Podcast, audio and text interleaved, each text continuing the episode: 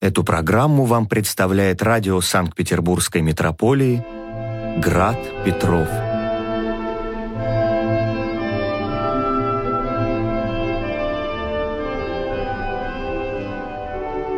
Слушайте нас в радиоэфире и на сайте graddefиспетров.ру.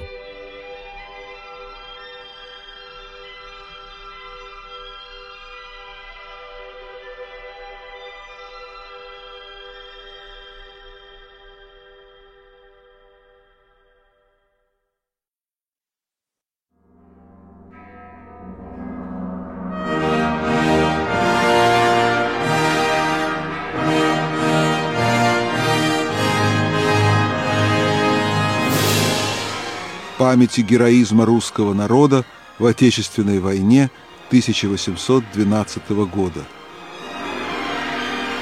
Беседа историка Юрия Алексеевича Соколова.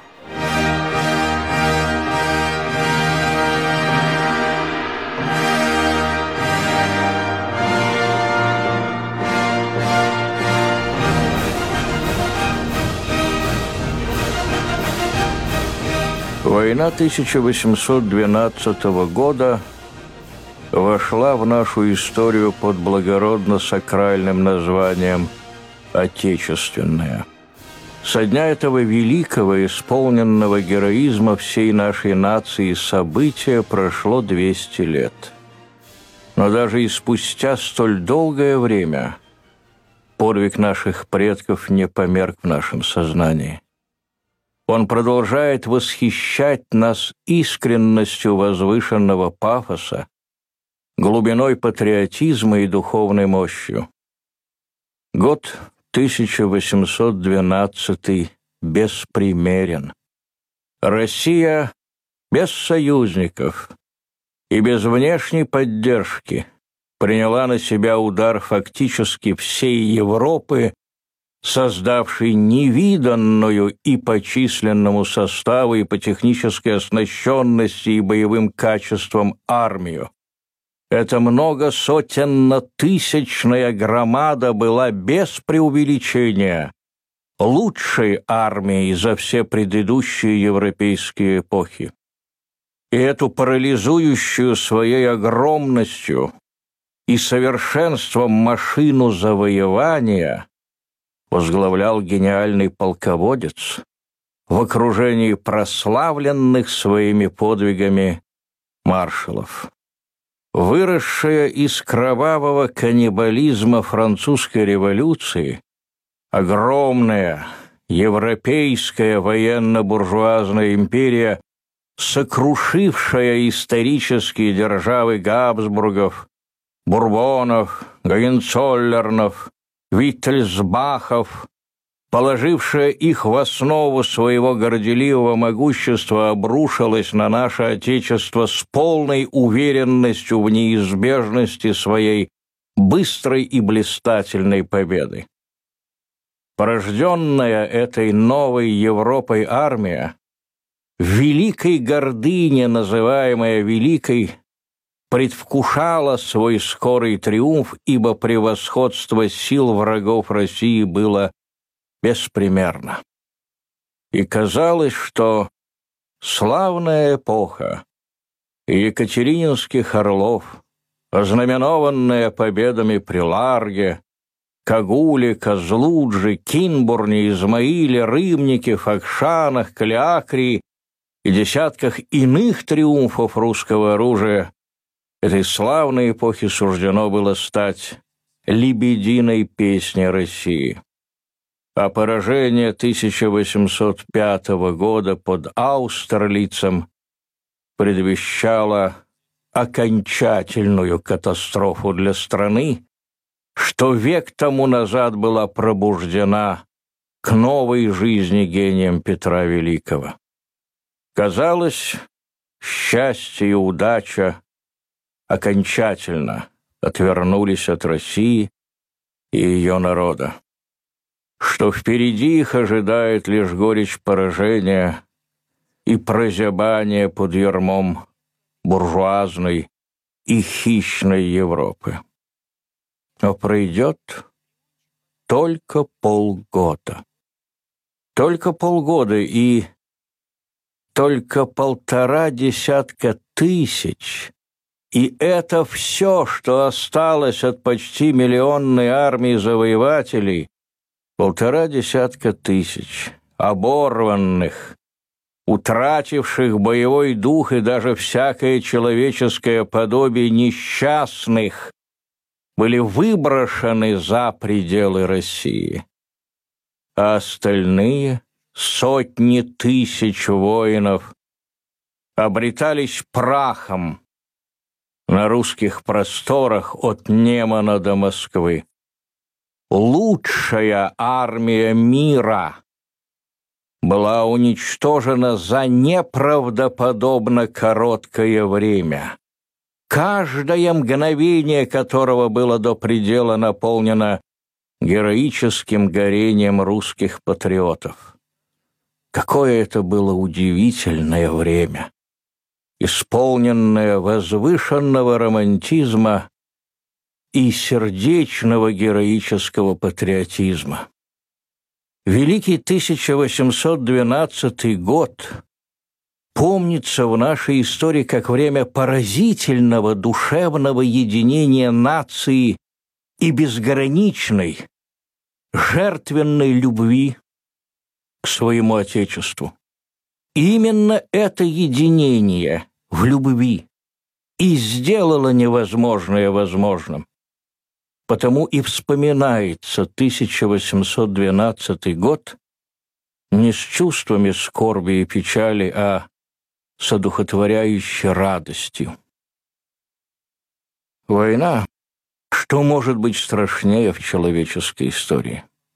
Что может быть более противоестественного человеческой природе, имеющей в основе образ и подобие Создателя? Разные бывают войны. Захватнические и грабительские, гражданские и междуусобные, разные.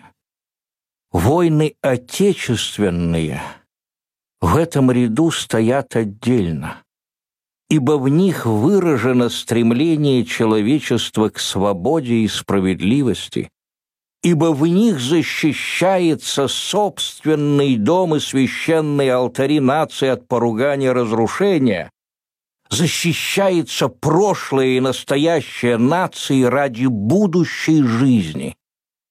И героизм в этих войнах становится могучим основанием дальнейшей истории.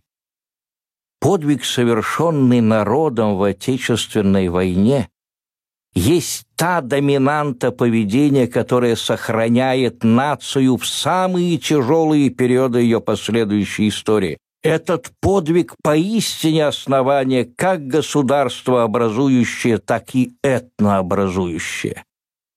Подвиг забвения которого для нации и государства смертельно и равносильно самоубийству.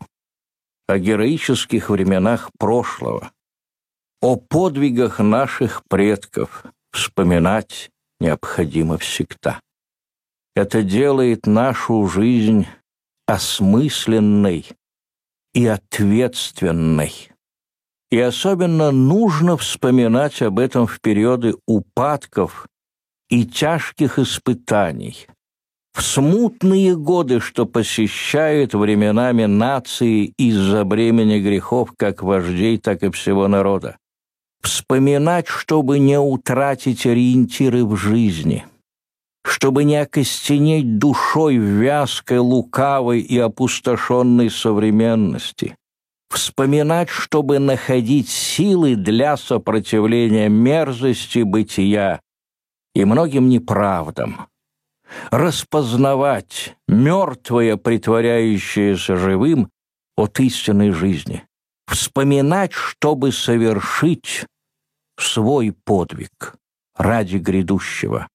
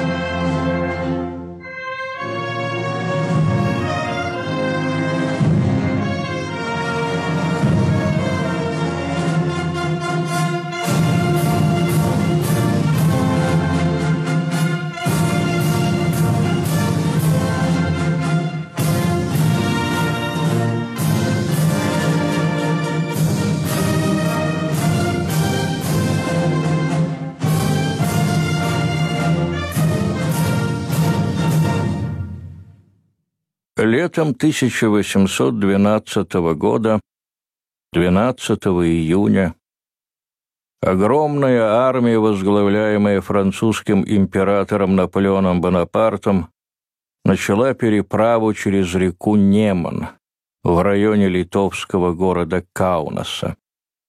Ну, вообще-то Великая Армия пересекла границу России сразу и одновременно в четырех пунктах. Собственно, у Каунаса по наведенным понтонам русскую границу перешли только части императорской гвардии, точнее, это старая гвардия под началом маршала Лефевра, молодая гвардия под началом маршала Мартье и гвардейская кавалерия под началом маршала Бельяра а также первые по нумерации три корпуса. Первый и самый большой по численности целых пять дивизий, первый пехотный корпус маршала Даву. Во-вторых, это второй пехотный корпус маршала Удино. В-третьих, это третий пехотный корпус маршала Нея. А кроме того, здесь же находились основные кавалерийские части Великой армии это кавалерийские корпуса генералов Нансути, Монбрини, Груши и Латурма-Бура, который возглавлял неаполитанский король и родственник Наполеона маршал Мюрат. Без преувеличения можно было сказать, что это была лучшая и самая многочисленная часть Великой армии, и здесь же при ставке императора находился и главный штаб, той огромной силой, которая в диапазоне двухверстной дуги переходила русскую границу. Во главе штаба находился маршал Бертье, человек беспредельно преданный Наполеону, ну и, кроме того, гениальный штабист а значительно ниже по течению Немана, уже с территории Восточной Пруссии, в Тильзите. На территорию России вступил 10-й пехотный корпус маршала Макдональда. Это было довольно пестрое войсковое соединение, в которое входили, кроме французских, также польские, прусские, вестфальские и баварские полки. А несколько выше по течению относительно Каунаса, несколько выше по течению Неман в районе Пренны перешли. Шестой пехотный корпус генерала Гувиона Сенсира, будущего маршала, и четвертый пехотный корпус генерала Евгения Багарне. Багарне, один из самых молодых военачальников империи, был пасынком Наполеона Бонапарта и вице-королем Италии. В его корпус входила итальянская королевская гвардия и несколько итальянских полков, отчего четвертый корпус порой называли итальянским. А корпус Гувиона Сенсира по той же причине именовали баварским, потому что в нем много было выходцев из Южной Германии. В отличие от Макдональда, действия которого в Прибалтике предполагали некоторую автономность, действия Гувиона Сансира и Евгения Багарне были отнюдь не самостоятельны. Их корпуса представляли только правый фланг главной армии, и, соответственно, как и главная армия, они наступали на Вильнюс а сотни километров южнее Пренны, переправляясь уже не через Неман, а через Нарев, вступили в Россию еще два пехотных корпуса. Во-первых, пятый корпус под командованием польского князя и французского генерала, тоже будущего маршала Понятовского, основной состав которого, соответственно, составляли поляки и отчего этот корпус так иногда и называли – польским. И кроме пятого корпуса, здесь же, через Нарев, мы видим, переправляется и восьмой пехотный корпус, стоявший в основном из уроженцев Западной Германии, отчего корпус часто называли Вестфальским. командовал корпусом старший брат императора генерал Жером Бонапарт, являвшийся также королем специально для него образованного государства Вестфалия.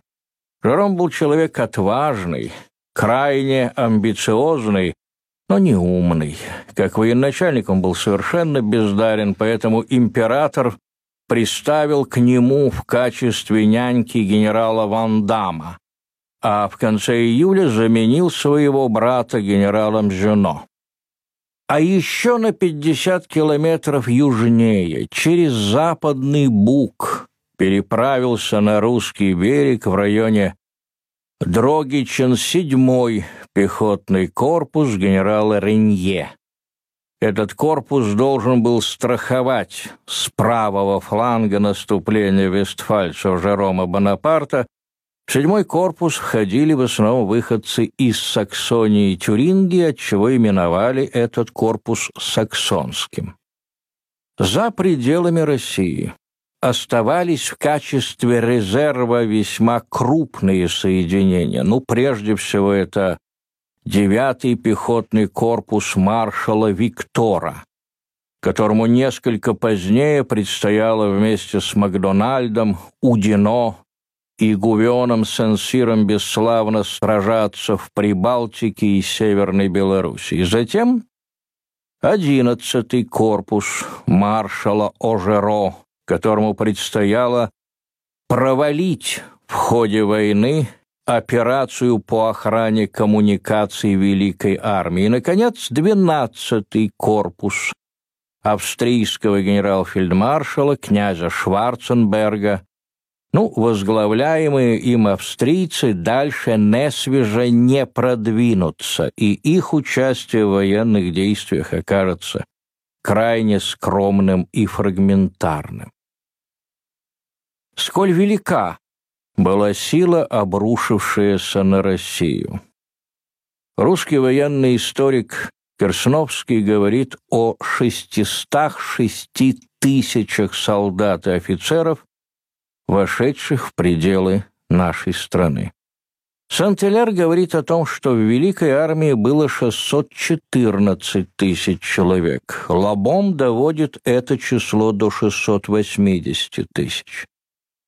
Сам Наполеон Бонапарт вспоминал впоследствии об этой войне и говорил о том, что он перешел Неман, имея 400 тысяч личного состава в армии. Но не совсем понятно, имел ли император там, на острове Святой Елены, вспоминая события 1812 года, Имел ли он в виду совокупно все наличествующие в его распоряжении силы или только ту основную часть действующей армии, что переправлялась через Неман в районе Каунаса?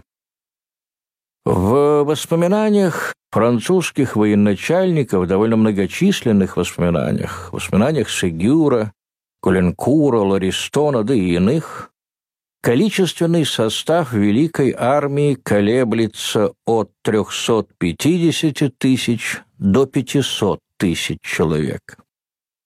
Личный секретарь императора барон Френ указывает очень осторожно более 300 тысяч человек при более чем тысяче орудий.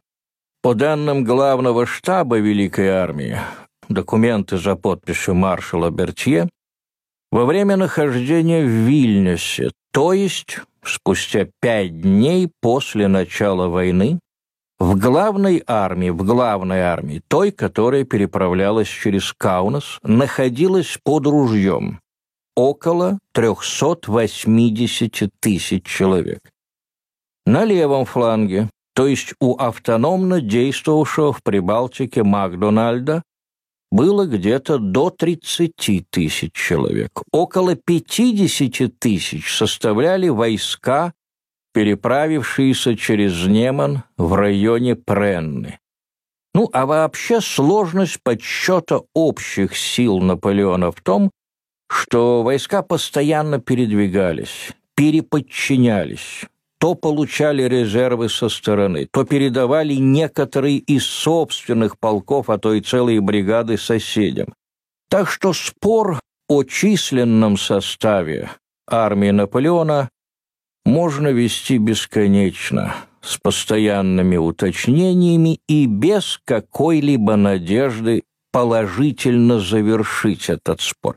Так что доверимся французскому историку Рамбо, который посчитал по штабным документам наличные силы Наполеона Бонапарта на 1 июня 1812 года, то есть буквально за полторы недели до начала войны с Россией. Так вот, по этим документам и на 1 июня 1812 года на территории Восточной Пруссии, Варшавского герцогства, то есть Польши, и Восточной Австрии в сконцентрированных 12 пехотных корпусах и четырех кавалерийских корпусах находилось на довольствии 678 тысяч человек.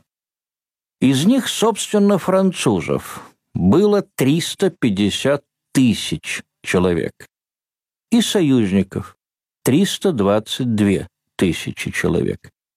Но следует иметь в виду, что в результате войн за последние 20 лет границы, собственно, Франции сильно расширились.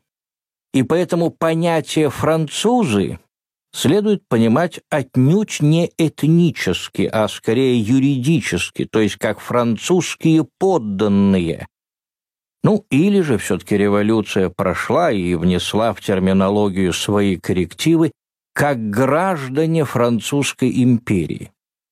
Соответственно, в число этих граждан империи входили на лето 1812 года бельгийцы, голландцы, жители Северной Италии, скажем, Лигурия, Пьемонт, Тоскана и Лациум, и все немцы, проживавшие к западу от Рейна.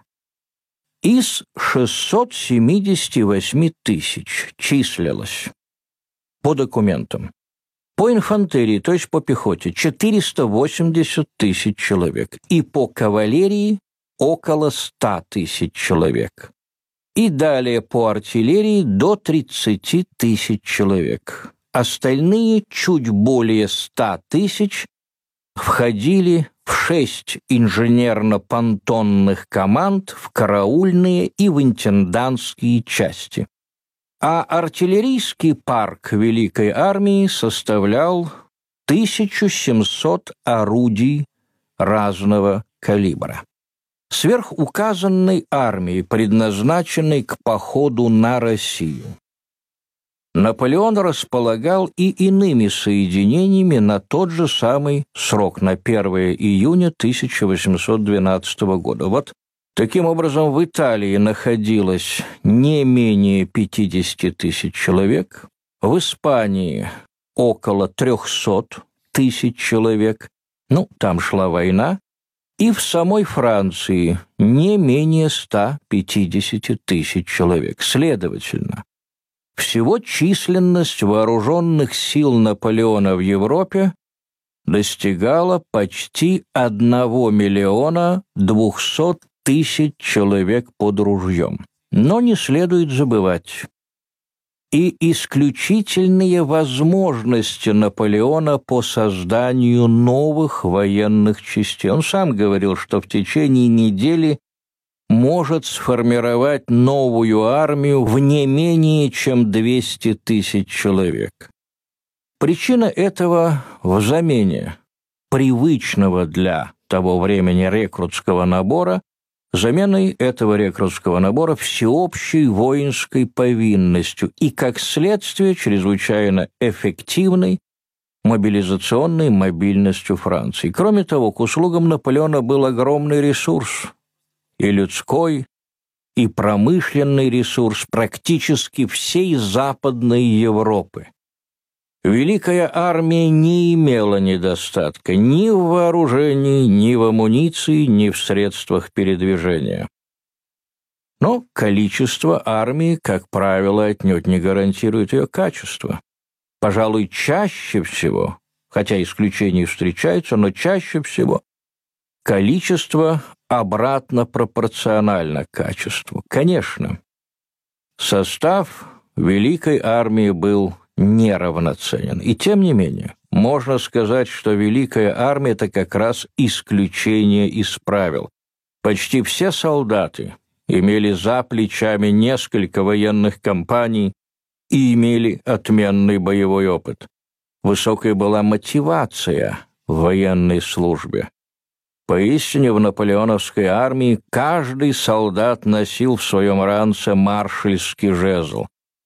Подавляющее большинство офицеров начинало именно с солдатской службы, отсюда и особый уровень авторитета офицерского корпуса. И высокие профессиональные, не теоретические, а именно практические профессиональные качества офицеров как младшего, так и старшего уровня. И сказанное характерно ведь и для генералитета. Высшие командные должности занимали те, кто выдвинулся благодаря своей отваге и талантам, начиная, как правило, с рядовых, в революционной французской армии. Ну что говорить, если даже сам император был рожден в горниле революционных войн, получив свое первое генеральское звание сразу из капитана, минуя три последующие ступеньки, решением Якобинского конвента он стал генералом за героизм при взятии Тулона. Да, в империи были и чины, и звания, и титулы, и почти все высшие офицеры Франции за короткое время стали герцогами, графами и баронами, но правда и то, что путь к званиям и титулам не был закрыт ни для кого. Этот путь пролегал, ну, естественно, при известной удаче, через верность долгу, личное мужество, инициативу, через готовность к подвигу. Вхождение в число кавалеров почетного легиона открывало невероятные при иных обстоятельствах перспективы роста. В силу этого крайне сложно характеризовать наполеоновскую армию сословной. В ней, в этой армии, все еще жил огонь революции, сообщая армии высокий уровень пассионарности. И эта армия возглавлялась не просто великим полководцем, но человеком, обладавшим поистине магическим воздействием на людей. Наполеон завораживал как своими многочисленными и грандиозными победами, завораживал своей удачливостью, завораживал своим талантом стратега, превосходившего всех своих современников, но также ведь он завораживал и огромным своеобразным личным обаянием. Императора боялись, но им и восхищались. Его любили и поистине боготворили. Лучший без каких-либо сносок, лучший полководец своего времени, возглавил лучшую в мире армию, самую многочисленную для нападения на Россию. Но какова была причина этой агрессии? И какова была конечная цель этой войны?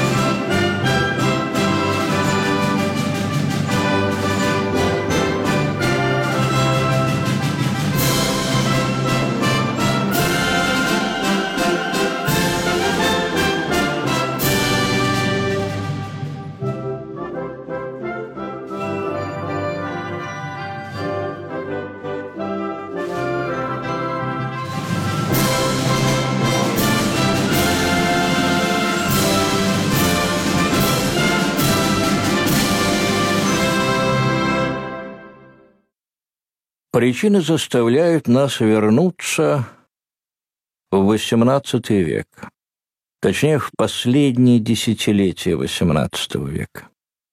В России с тревогой встретили начало революции во Франции, но не спешили спасать погибающую династию Бурбонов. Во-первых, Россия и без того вела сразу две войны с Османской империей и со Швецией, напрягая все наличные ресурсы. Во-вторых, не слишком-то хотелось спасать страну, которая стояла за войнами и на Черном море, и на Балтике, финансируя военные действия и короля Густава III и султана Селима III. Французские инженеры помогали возрождать шведский флот и превращать в неприступные крепости Очаков, Измаил, Яссы. И вообще в течение всего XVIII века Следуя политической доктрине Петра Великого, в России настойчиво стремились к установлению русско-французского союза, ибо были уверены, что дружественная ось Петербург-Париж явится залогом к миру, стабильности и процветанию всей Европы. Но в Париже, или, точнее, все-таки в Версале, не могли простить русским того, что именно они заняли место арбитра Европы, бывшее до того во времена Людовика XIV за французами. И французская дипломатия использовала все силы и средства для осложнения жизни России, провоцируя одну за другой войны против своего восточного соперника. Ни для Елизаветы Петровны, ни для Екатерины II в этом русофобстве французской политики тайны не было. Любовь к французской культуре в нашей стране вынужденно сочеталась с крайне прохладными отношениями в сфере политической. Но вот произошла революция. Революция была осуществлена людьми либеральными типа Лафайета и как казалось, династия Бурбонов сохранит корону, хотя пожертвует ради нее абсолютизмом. Тревога в Петербурге легко сочеталась со злорадством. «Так им и надо», — говорили о событиях во Франции, поминая упертое русофобство Версаля, но казнь короля Людовика XVI и установление якобинского террора, залившего весь Париж кровью, убедил Екатерину II в необходимости перейти к практическим и активным действиям, тем более что две войны, русско-шведскую и русско-турецкую, только что удалось окончить блестящими победами. В марте 1793 года была заключена русско-английская конвенция о совместных действиях против революционной Франции. Экспедиционный корпус генерала Суворова готов был отправиться на покорение Парижа, но, во-первых, уже началась и приобрела серьезный характер война в Польше. Во-вторых, Екатерина II увидела, что союзники по антиреволюционной коалиции, то есть Англия и Австрия, озабочены тем, как бы из создавшегося положения выйти усилившимися и, в свою очередь, максимально ослабить Россию, немка по рождению. Императрица Екатерина была всей душой предана русским интересам и вовсе не намерена была таскать каштаны из огня для своих потенциальных соперников.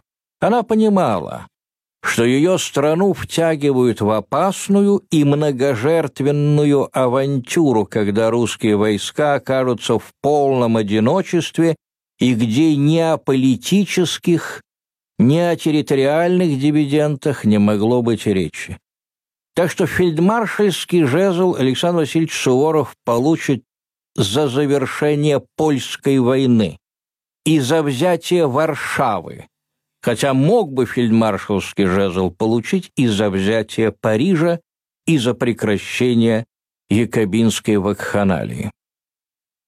А военные действия начались уже при императоре Павле I в рамках второй антифранцузской коалиции, в которую вошли, кроме России, также Англия, Австрия, Османская империя и Неаполитанское королевство. Во Франции к этому времени произошли колоссальные изменения. Как сказал перед казнью Дантон, революции задумывают идеалисты, осуществляют революции фанатики, а плодами революции пользуются мерзавцы. История безжалостно свидетельствует, что Дантона, бывшего отчасти идеалистом, но все же по большей части фанатиком, перед гильотиной посетила истина. Все революции, кровавые и бархатные, они развиваются по этому сценарию. Идеалисты типа Вольтера, Руссо, Дидро, Монтескье давно мирно покоились на кладбищах. Фанатики типа Марата, Робеспьера, Сен-Жюста, Мировой и иных сожрали в дикой ненависти сами себя. Революция пожирает своих детей, а на смену непримиримым якобинцам пришли хищные новые буржуа. Пришла директория отъявленных мерзавцев Камбасареса и Бараса. А новые буржуа мечтали о рынках сырья и рынках сбыта. Они мечтали о богатствах всего мира, эксплуатируя еще пылающий революционный порыв, фактически начали захватнические войны, которые, конечно, прикрывались лукавыми лозунгами свободы, равенства, братства и несения социальной свободы и прогресса порабощенным народам. Революционная Франция перешла от обороны к агрессии, обнаруживая пугающие аппетиты. Ранее провалившие военные усилия России союзники, надеявшиеся напрасно, что революция поглотит сама себя, с ужасом увидели в обновленной Франции смертельно опасного конкурента. Самое время было опять вспомнить о России.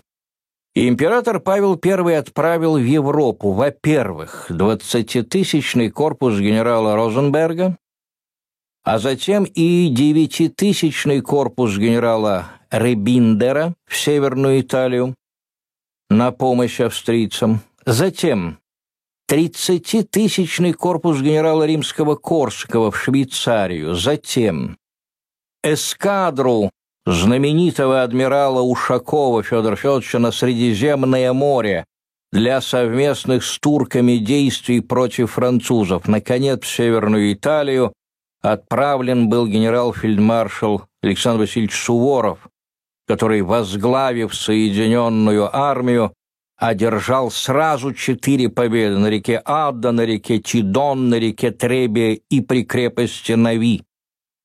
Суворов готов был войти в Южную Францию, спровоцировав тем самым роялистское восстание, и с юга решительно двинуться на Париж. Союзникам же предлагалось, ну, в соответствии с их возможностями и способностями, только имитировать наступление на западной границе Франции, австрийцам со стороны Страсбурга, англичанам со стороны Нидерландов. План был просто реалистичен. Что могло помешать в его осуществлении? Только коварство союзников. Вот уж как тут не вспомнить откровенность короля Людовика XIV. «Господи», — говорил король, — «помоги мне избавиться от союзников, а от врагов я и сам как-нибудь избавлюсь». В Лондоне и Вене с тревогой смотрели на то, как генерал-фельдмаршал Суворов громил французские армии в Ломбардии и Тоскане, как адмирал Ушаков, выбив французов с Ионийского архипелага и, кстати, по своей инициативе создав там первое независимое греческое государство, республику Ионийских островов, освободил затем от французов также Неаполь и Рим, грандиозное завершение всей военной эпопеи в Париже сулило России слишком весомые и политические, и экономические дивиденды. Так что решено было провалить поход на Париж. Русофобство, как видим, свойственно было не только Версалю, но и Шенбурну, и Винзору. Вот это русофобство и спасло французскую директорию, отложив реставрацию бурбонов на 16 лет. Только гений Суворова позволил ему вырваться из той швейцарской западни, в которую его заманили австрийцы. Не менее подло, чем австрийцы, вели себя и англичане во время десантной операции в Голландии. Ну, кроме того, английские дипломаты, боясь усиления позиций русского флота на Средиземноморье, добились от Стамбула осложнений для эскадры Ушакова, и тот в конечном счете увел свои корабли в Севастополь. В Петербурге реакция императора Павла I на предательство и коварство союзников была самой жесткой. Было решено кардинально сменить ориентиры европейской политики. Началось стремительное сближение России с Францией, поскольку стало очевидно для многих, в том числе для императора, политическая проницательность которого из-за особенностей его экспрессивно-холерического характера почти всегда игнорируется, очевидно стало, что основным и наиболее опасным врагом России являются все же не французы, а англичане. Впрочем, положение России было сложным в выборе приоритетов, и Франция, и Англия стремились к тотальному экономическому, ну и, следовательно, и политическому господству на континенте, и начавшаяся как антиреволюционная война стала приобретать характер сугубо англо-французского ожесточенного противостояния, но как представлялось в Петербурге, французский консул генерал Бонапарт хотя бы был готов делиться с Россией сферами влияния. И Павел I счел целесообразным русско-французское сближение и, как известно, даже стал готовить военную экспедицию генерала Платова через Среднюю Азию в Индию, а кроме того, указом Павла I 22 ноября 1800 года был наложен секвестр на все английские корабли, находящиеся в русских портах, а таковых кораблей было более трехсот, и приостановил платежи английским купцам впредь до расчета англичан по их долговым обязательствам с Россией и тем же указом прекращалась всякая торговля с Англией. Индия была оплотом английской колониальной империи, из нее тоннами вывозили драгметалл, закладывая основы английского благополучия на века вперед.